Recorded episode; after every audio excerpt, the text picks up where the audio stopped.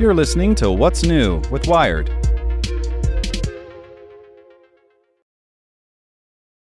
It's Monday, July 17th. I'm Zeke Robison. Today we're talking about a heat wave that's a self perpetuating monster. Make sure to listen to the end to find out what other Wired podcasts you can check out today. Just weeks after a third of the U.S. population was hit by air quality alerts thanks to smoke from climate change fueled fires in Canada, 100 million Americans have been under heat alerts. A cap of extra hot air, known as a heat dome, settled over the west and south, pushing temperatures relentlessly higher. Things are expected to get worse through the weekend. This follows the hottest June on record globally, with an evolving El Nino event that is certain to further increase global temperatures, says Howard Diamond, climate science program manager at the National Oceanic and Atmospheric Administration's Air Resources Laboratory. El Nino is a band of warm water that develops in the Pacific Ocean and influences weather around the world. Canada has also experienced multiple bouts of prolonged heat this summer, contributing to the worst wildfire season the country has ever seen, Diamond says. A heat dome is essentially stagnation. It forms as a strong high pressure system. As the air descends to the ground, it compresses and significantly warms up. A few thousand feet up, air might be 80 degrees, but it can reach 100 degrees once it hits the land. This descending cap of hot air self perpetuates for days or even weeks. It discourages the formation of clouds, allowing the sun's energy to hit the landscape full force, further raising ground temperatures. At the beginning of a heat dome, moisture in the dirt and plants evaporates away, somewhat cooling the landscape. It's sweating, basically, but as the heat continues for days on end, that moisture runs out and temperatures climb higher. In other words, the heat dome feeds on itself. There is no cloud cover, there is a lot of solar radiation coming in, there is no precipitation, says Claudia Tebaldi, a climate scientist at the Pacific Northwest National Laboratory.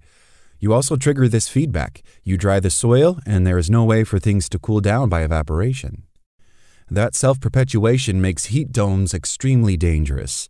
It's bad enough when temperatures rise above 110 for a single day, especially for people with conditions like asthma, because the heat leads to the formation of ozone, which irritates the airways. But if temperatures soar for days, and especially if temperatures stay high overnight, the body has no time to recover. The stress keeps piling up.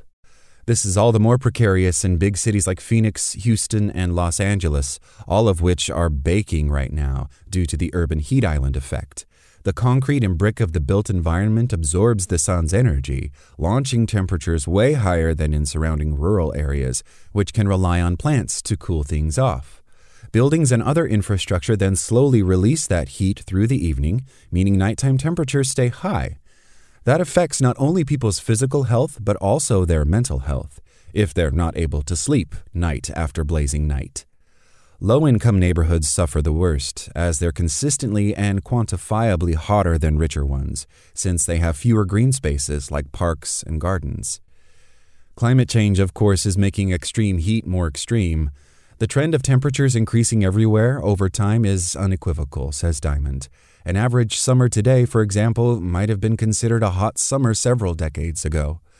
Likewise, a hot summer in the future may very well be considered an average one a few decades from now.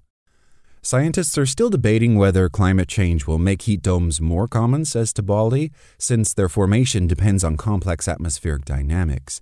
The severity of heat domes, though, is a different question. Because the world is generally getting hotter, heat domes start off with temperatures that are higher than before, which could boost their ability to feed back on themselves. This is similar to climate change's effect on hurricanes.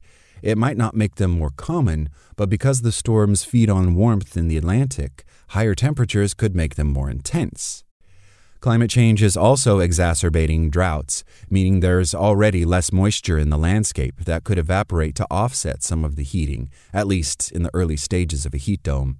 Heat domes are not new, says Diamond, but their extent, duration, and amount of extreme heat could very well be attributed to the climate change that we are seeing across the globe. Make sure to check out our other Wired podcasts. Today in Wired Science, weird weather is making air travel even worse. Checking in on Wired Business, how AI could change how blind people see the world. And on Wired Security, FBI surveillance fears are uniting a badly broken Congress. Listen to these stories and more at wired.com/podcasts. Thanks for listening to Wired. Check back in tomorrow to hear more stories from Wired.com.